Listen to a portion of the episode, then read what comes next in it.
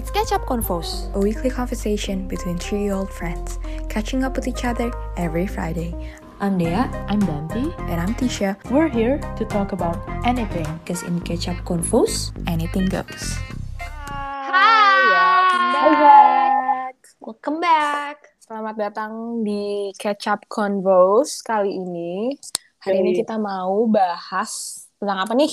Toxic positivity. Nah, kenapa sih kita mau bahas ini? Karena orang kadang suka nggak bisa bedain itu toxic positivity atau itu untuk nge-encourage lo gitu. True. Ya, kalau misalkan dari arti toxic positivity sendiri, menurut gue tuh orang tuh suka salah cara encourage orang tuh dengan cara yang honest, yang realistic gitu, ketimbang nutupin kalau seakan-akan keadaannya tuh nggak kenapa-napa gitu. Iya benar sih, kadang-kadang orang tuh suka merasa bahwa keadaan seburuk apapun tuh nggak usah dipikirin, atau misalnya kayak udahlah nanti bakal baik-baik aja, jadi tidak memvalidasi keadaan atau perasaan orang yang mungkin lagi sedih, baik aja ya, padahal itu kan perasaan juga gitu kan, tapi kadang suka diabaikan.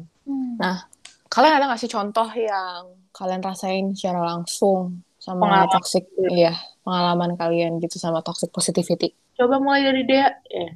Waduh, kenapa dari gua? Udah kayak absen. Dulu ke Dea. Nabila dulu, baru Nurul ya. Iya, baru Tisha. Pas kan absen. Kalau pengalaman dari gue, lebih kepada diri gue sendiri sih. Jadi gue yang dulu. Karena... bukan sekarang. Oh, gue yang dulu. Enggak lah. Orang kan dinamis, berubah. Gue kan harus berubah. Ya udah, cepet lanjutin ceritanya. Terus. Sebenarnya karena ini sih, karena dulu orang tua gue kan bilangnya gini, ambil aja positifnya dari orang, jangan ngambil negatifnya dari orang gitu.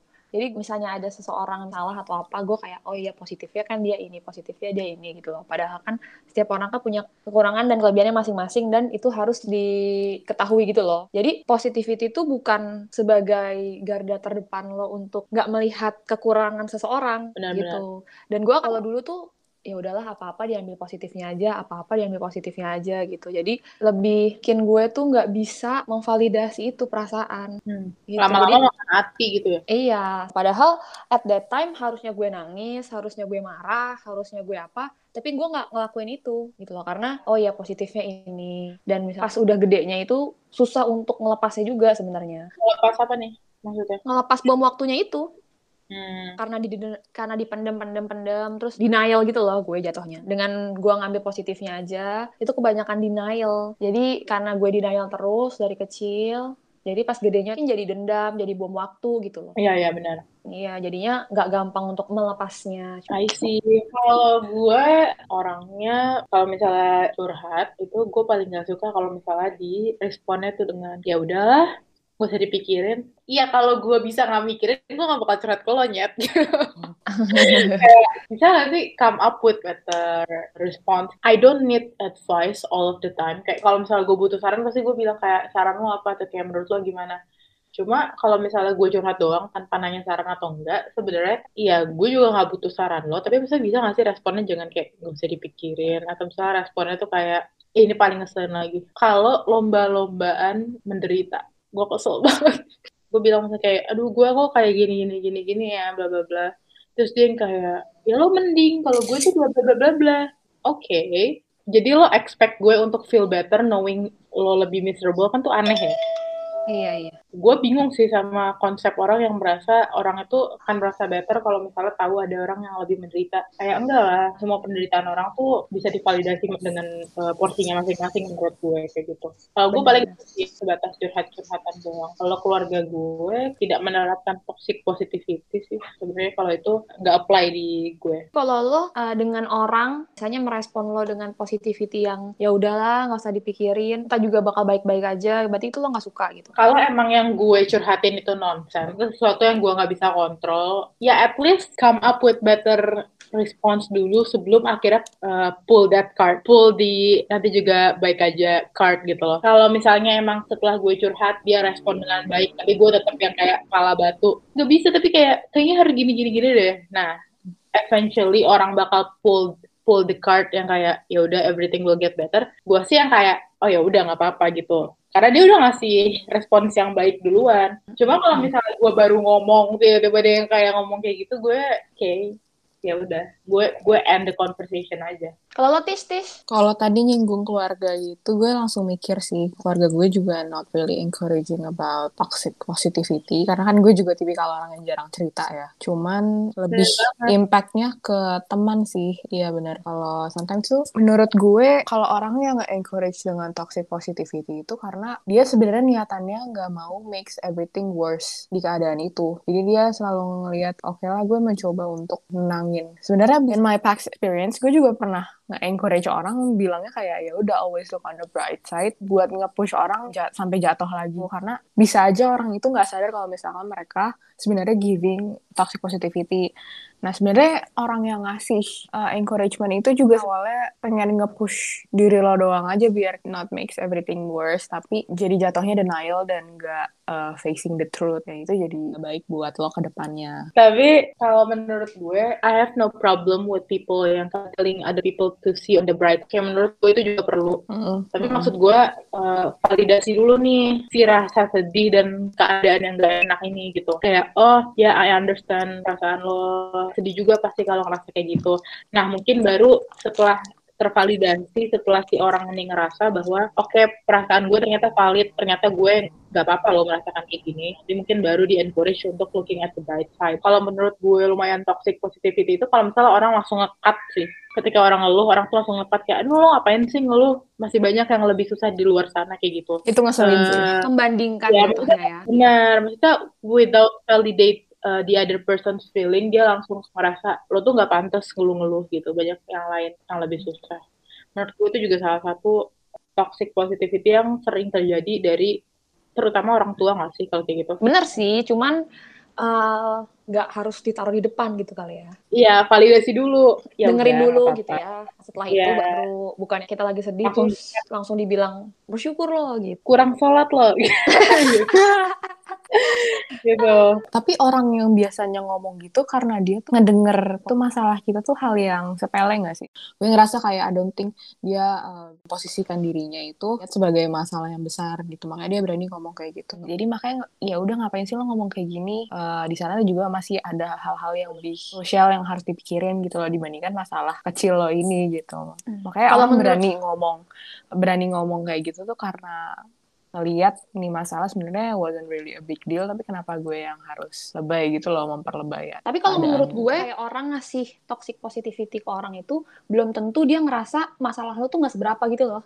Jadi gue mau tanya nih dari yang tadi udah diomongin, biar yang denger ini tidak ngawang-ngawang. Jadi menurut kalian itu bentuk toxic positivity itu contohnya yang kayak gimana lebih secara singkat? Misalnya kalau menurut gue yang pertama yang ngekat pembicaraan orang langsung bersyukur lo gitu. Menurut gue, ketika orang itu tuh tidak memvalidasi perasaan-perasaan selain perasaan yang baik. Bagus. Toxic positivity menurut gue itu orang yang mencoba untuk memperbaiki keadaan, nge-encourage orang, tapi sebenarnya itu mereka memutarbalikan keadaan. Yang seharusnya keadaan itu tuh dihadapi dengan secara realistik. Healingnya itu tuh kita menghadapinya secara langsung, bukan being avoidant, ngelupain semua masalah yang ada di depan kita, dan menghadapin, dan orang-orang di sekeliling kita itu harusnya nge-support kita. Lo bisa kok hadapin ini, jalanin aja. This shall pass gitu loh, bukannya untuk kayak udah gak usah dipikirin, kita move on aja, pasti ada bright side-nya dibalik dari keadaan ini gitu. Itu sih menurut gue. Kalau kata-kata magical, kayak menurut lo, kalau udah ada kata-kata ini nih, toxic positivity itu apa? Udah ah, jalanin udah aja. Udah ah, pertama. Bener aja. Udah ah. Yang kedua, itu sih yang tadi gue bilang yang kayak, masa gitu aja dikeluhin, masih banyak yang lebih susah. Lo tuh udah beruntung. Oke, udah beruntung. Masih aja digeluhin gitu ya. Terus yang ketiga, ya udahlah ambil positifnya aja. Kayaknya udahlah ya udahlah sama. Iya ya. Udah ambil positifnya aja. Ada lagi nggak? Biasanya kata-kata mujarabnya si toxic positivity ini. Iya ya. nggak usah dipikirin. Bisa, nggak usah dipikirin. Oh, atau ini sih, ketika misalnya orang ngasih tahu struggle, atau misalnya orang lagi cerita tentang problem atau apa gitu, terus kayak orang kadang-kadang suka, mungkin gue ngerti sih, si orang yang dicurhatin ini mungkin nggak relate. Mm-hmm. Jadi dia juga nggak tahu gitu mau ngerespon apa.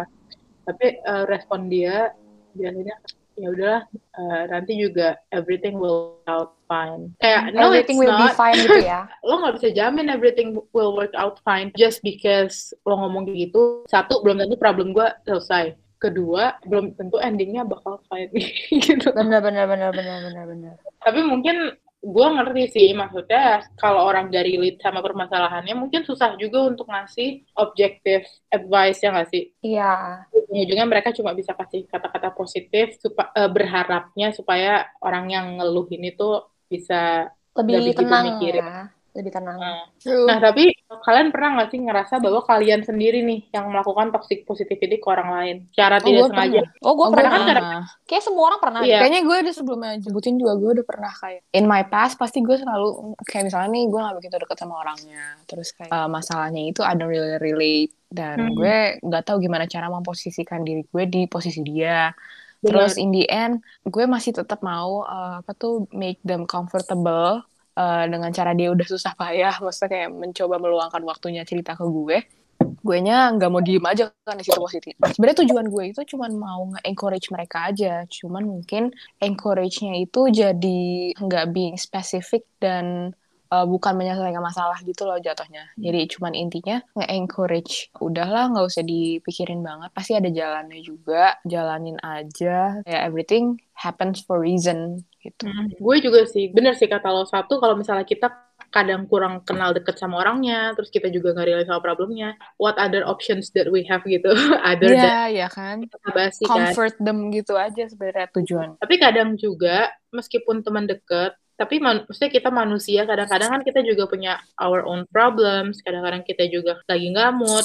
Maksudnya gue beberapa kali ya pastilah pernah mengeluarkan that card, mengeluarkan oh ya udahlah nanti juga Allah bantu gitu. Karena sometimes gini loh, untuk dengerin curhatan orang, even gak ngasih advice ya, cuma dengerin doang, itu kan iya pasti. Makanya kadang-kadang kalau misalnya teman-teman gue pengen curhat yang agak berat, misalnya problem keluarga atau misalnya kayak yang pokoknya sesuatu yang berat tuh, kalau emang gue lagi nggak mood untuk nanggepin, biasanya gue bilang gitu ke mereka kayak, yaudah curhatnya maleman ya, gue lagi ada ini atau lagi ada apa gitu, daripada gue maksain untuk dengerin sekarang tapi responnya jelek gitu. Tapi kan kadang-kadang ada yang curhat-curhatan cuma ngeluh-ngeluh, misuh-misuh biasa doang. Nah itu kadang-kadang suka respon dengan tidak sengaja pakai toxic positivity sih. Tapi I know sih, pas gue dengar cerita lo itu, it's not fair for them. Bisa aja mereka butuhnya di saat itu juga, tapi kitanya lagi nggak mood gitu. Ya nggak sih, it's not fair for them. Dan gimana caranya kita sebagai teman yang baik tuh, kita nge-push ourselves, kayak kita nggak boleh selfish. Bisa aja kayak gue berada di posisi dia pada saat itu. Nah, what if kayak my friend gak bisa nanggepin yang seharusnya gitu. Ya, I know sih kayak manusia punya flaws juga kan. Kita gak bisa being on 24/7 dan gimana caranya kita harus. Atau tanyain ke mereka. Kalau misalnya teleponnya maleman dikit gak apa-apa gak? Atau urgent? Itu bisa kan nanya kayak gitu? Bisa juga. Itu salah satu caranya sih biar gak avoid hal-hal itu terjadi. Tapi it depends really. Balik lagi ke orangnya. Makanya komunikasinya juga mesti bener sih. True. Komunikasi sih yang penting kalau masalah kayak gini tuh. Benar. Nah, menurut kalian ada nggak sih opsi, kan kita tuh menganggap itu template kan, kayak jawaban kalau kita nggak bisa relate atau kita nggak bisa ngasih advice yang lebih baik lagi ke orang lain, ada nggak sih opsi lain yang bisa kita jadikan template tapi nggak toxic positivity gitu? Kalau gue gini sih, misalnya rather kita ngomong udah jalanin aja, look on the bright side, everything happens for reason, itu lebih kepada okay, ada yang bisa gue bantu, jadi kayak we're offering them the possible question. Help. Yang iya kita bisa ngelakuin apa di sini, lo kan udah berupaya luangin waktu lo untuk curhat ke gue, dan di sini gue sebagai teman posisinya harus ngapain gitu. We're acting more open. Kita di sini emang datang buat memecahkan masalah lo gitu loh, mencari solusi buat masalah lo gitu. Kalau dia? Kalau gue, ya misalnya nih, lo cerita lo sedih ya kan? Ya gue lebih, lo lagi sedih ya? Ngerti nggak aja sih? Jadi maksudnya dengan lo cerita nih, gue memvalidasi perasaan gitu loh, perasaan lo tuh oh lo lagi kayak gini, bener nggak lo lagi sedih gitu. Atau misalnya lebih ngerespon tuh jatuhnya bukan memberikan, kalau gue ya, kan ada yang minta solusi, ada yang nggak. Cuman kalau misalnya emang tuh orang mau didengerin aja, mungkin lebih yang memvalidasi dia sedih atau enggak. Terus, oh nggak enak ya digituin ya ternyata gitu loh. Jadi dia ngerasa kayak, oh gue bisa kok ngerasain apa yang lo rasain gitu loh. Ya, jadi kayak bisa lebih relate dan dia bisa lebih more open lagi untuk cerita tentang masalahnya gitu. Terus abis ponnya dengan lagi sedih atau lagi apa. Terus abis itu apa ya, memberikan waktu aja sih untuk mendengarkan jatohnya. Lebih jadi pasif listening aja gitu ya? Iya, kadang kan biarin mereka terbuka aja. Iya, lebih dengerin ngomong apa, terus lebih ngerasa kayak kita tuh bisa relate kok sama perasaan lo gitu. Dengan kita ngomong, oh iya yang lo lakuin berat ya. Bukannya jadinya nambah-nambahin itu ya. Maksudnya kan ada orang yang jatuhnya lebih nambah-nambahin kayak, iya nih anjir, dosen lo tuh nyusahin banget gitu-gitu loh. Itu kan jadi malah toksik ke kitanya juga kan. Karena, oh iya ya ini salah dosen gue gitu. Ini bukan yang tipe yang menyalahkan salah satu pihak, cuman lebih misalnya nih dosen gue susah gitu dihubungin. Kan bisa bukan dengan menyalahkan dosennya, tapi lebih ke, oh iya ya, jadi susah ya skripsi lo, jadi nggak gampang jalannya. Ayo nanti kita ngerjain bareng, atau nggak kayak ya udah, kok ya udah, terus gue toxic lagi. Tapi ngomongin dosen, gue menambah sih dari experience gue. Kalau menurut gue tuh toxic positivity juga bukan cuman pas saat mereka lagi mau curhat gitu sih. Lebih kepada encouragement seseorang kepada sekitarnya. Jadi orang itu yang selalu menganggap kayak, ayo semangat, ayo kita harus bisa, kita punya deadline nih cepat, kita harus selesai saat ini. Ada push-nya kayak gitu. Which is tujuannya baik kan, kayak biar kita cepat selesai, biar kita terpacu, termotivasi, segala macam. Karena kan mungkin di saat itu emang kita juga butuh yang namanya motivasi banget gitu. Tapi di satu sisi ngejalanin semua itu tuh not that easy gitu loh. Kalau misalkan kita terlalu di-push sama keadaan, sama affirmation yang kalau misalkan kita harus selesai saat ini biar kita cepat kelar, terus gini-gini, jadi kitanya jadi feeling pressure juga. Dan menurut gue itu sebenarnya agak nggak baik juga sih dalam kita ngehandle suatu situasi. Karena kan ada satu dosen yang dia tuh terlalu mendorong anak-anaknya, sometimes tuh yang lain kan mungkin kadarnya beda-beda, terus kayak prosesnya beda-beda, mungkin dia ngelit anaknya tuh yang emang ya udah dengan caranya dia, tapi mungkin dosen pembimbing lainnya tuh yang caranya tuh beda-beda dan gak bisa disesuaikan. Nah di situ tuh jadi kita ngerasa aduh gue progresnya baru sampai sini, sementara lihat yang lain yang di handle sama nih dosen satu tuh udah langsung jauh gitu loh. Jadi encouragement-nya tuh seharusnya tuh lebih realistik aja, kayak ayo kita harus bisa gini, nanti kalau misalnya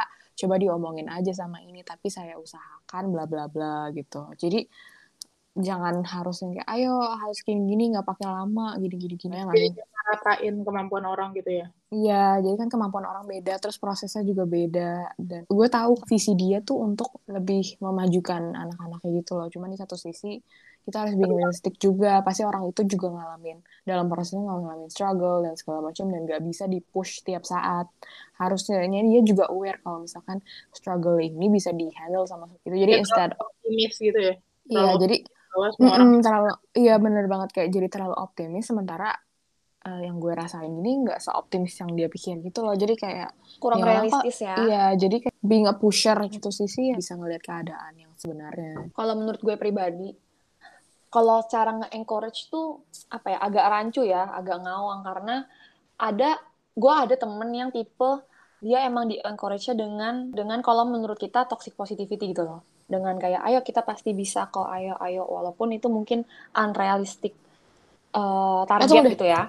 Emang yang kayak toxic, udah bisa dikategoriin ya, toxic positivity yang kayak, ayo kita bisa gitu. Nggak juga sih, cuma maksudnya, ya itu makanya kalau menurut gimana gue, kita cara kayak nyampeinnya beda gitu loh ke audiens. Takutnya audiens mikir kayak kita ngomong toxic, kayak ayo kita bisa, itu sebenarnya toxic positivity. Kayak sebenarnya kita butuh juga kata-kata itu gitu loh. Iya. Iya sih. Nah, kalau menurut gue sih kayak toxic positivity tuh tiap orang beda-beda gitu loh. Perlakuan orang tuh beda-beda. Yang sesuai sama lo itu apa gitu loh. Kalau menurut gue ya. Karena gue ngeliat dari temen gue sih. Ada temen gue yang emang dia kalau itu dilakukan ke gue, menurut gue itu toxic positivity, ngerti? Tapi kalau misalnya gue ngasih itu ke dia, dia malah jadi ke encourage. Jadi kalau misalnya menurut gue untuk mengencourage seseorang atau misalnya toxic positivity itu sebenarnya personal banget sih, dan tergantung itu cocok-cocokan sama lo apa enggak gitu loh. Oh bisa sih. Takutnya kan kita cerita ke orang ini, dia ngerasa kayak, kok gue dengan omongan si Bu dosen ini malah jadi terpacu ya, bukan jadi pressure gitu. Gue malah seneng kok. Tapi di satu sisi ada juga yang ngerasa, oh iya nih gue jadi ngerasa pressure banget, padahal kan dosen yang lain kan biasa aja gitu. Betul. Sometimes gue kalau misalnya dipacunya dengan kayak, ayo orang lain bisa kok lo gak bisa gitu kan. Gue malah jadi dengan jiwa-jiwa gue yang sedikit kompetitif, gue jadi kayak, oh iya kenapa gue itu ada dua respon sih, kayak gitu. Orang responnya kayak, ih jadi terpacu, oh iya ya gue sadar juga gini. Ada satu juga kayak, lo gak bisa nge-compare gue sama orang lain gitu. Makanya toxic positivity itu sebenarnya buat setiap orang tuh beda gitu loh. Tapi kalau menurut gue toxic positivity itu ya di saat lo udah tidak bisa memvalidasi dan tidak bisa termotivasi dengan kata-kata itu gitu loh, kalau menurut gue. Jadi setiap orang tuh pasti beda-beda. Benar. Tapi kalau misalnya ngomongin toxic positivity, gue tuh jadi kepikiran one case, which is gue punya teman 2 orang yang keadaan keluarganya itu bisa dibilang broken home. Dan gue kebetulan tidak gitu. It's very hard for me untuk relate ke mereka kalau mereka lagi curhat. Dan kadang-kadang tuh gue suka kayak, ya mau omongin apa lagi kecuali kecuali giving kayak positive shit gitu kan. Iya. Karena kayak ya gue juga nggak bisa gitu menyelesaikan permasalahan keluarga lo. Tapi setelah gue tahu bahwa toxic positivity itu real, gue jadi mencoba untuk mencari kayak cara lain untuk menanggapi mereka tanpa satu gue sotoy. Ya kan gue juga nggak bisa bilang kayak, iya gue tahu perasaan lo, gue nggak tahu perasaan mereka gitu. Iya. Gue nggak pernah ngejalanin apa yang mereka jalanin. Tapi gue juga nggak mau ngasih kayak, oh ya udahlah nggak apa-apa, nggak usah terlalu dipikirin. Karena yang mana bisa anjir nggak dipikirin gitu kan? Iya nggak mungkin. Ya, pasti.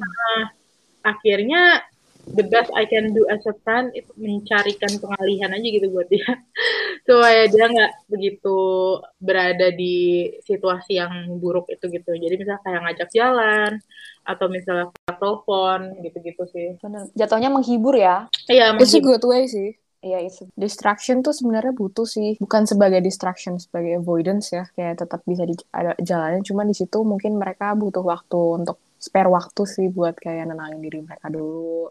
Terus biar sampai nemuin solusinya yang bisa mereka hadapin gitu. Terutama untuk problem-problem yang mereka juga nggak bisa nyelesain gitu. Iya. Kayak mau gimana lagi gitu. Di luar kontrol ya.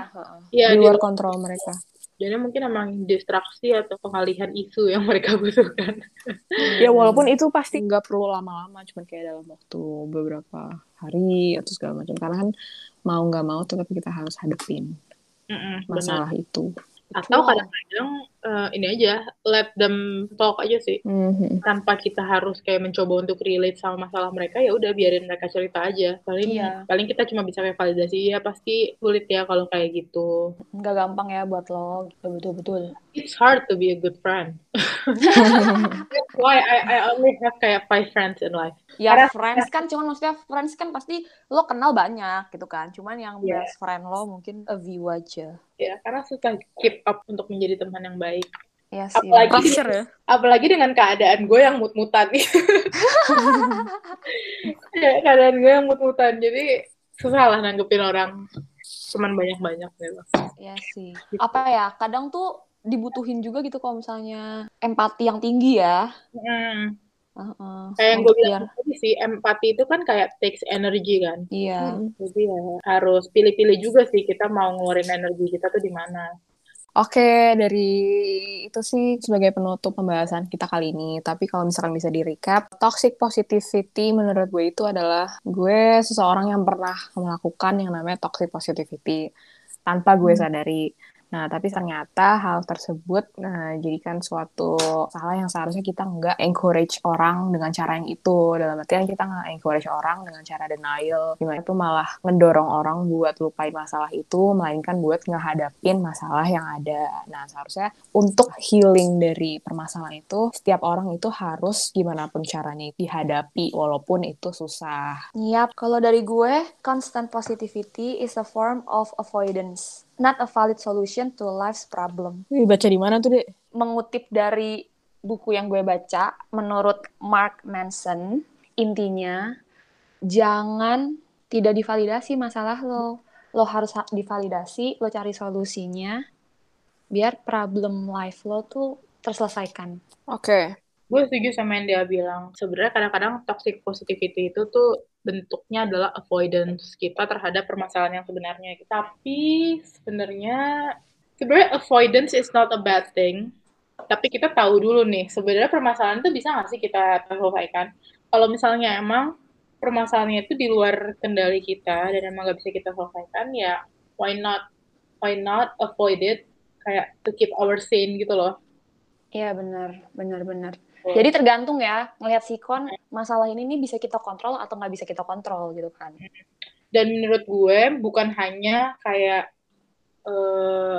kita sebagai misalnya kita yang ngasih saran ke orang lain, kita harus ngerti bahwa kita nggak boleh ngasih toxic positivity. Tapi menurut gue orang yang menerima curhatannya juga harus ngerti bahwa sebenarnya kadang-kadang orang tuh nggak sengaja gitu loh ngasih toxic positivity. Sebenarnya they're trying their best, they just don't know how gitu loh. Iya, betul. Oke, sampai di situ pembicaraan kita kali ini tentang toxic positivity. Sampai bertemu di pembahasan kecap selanjutnya. Jangan lupa follow Spotify dan Instagram kita.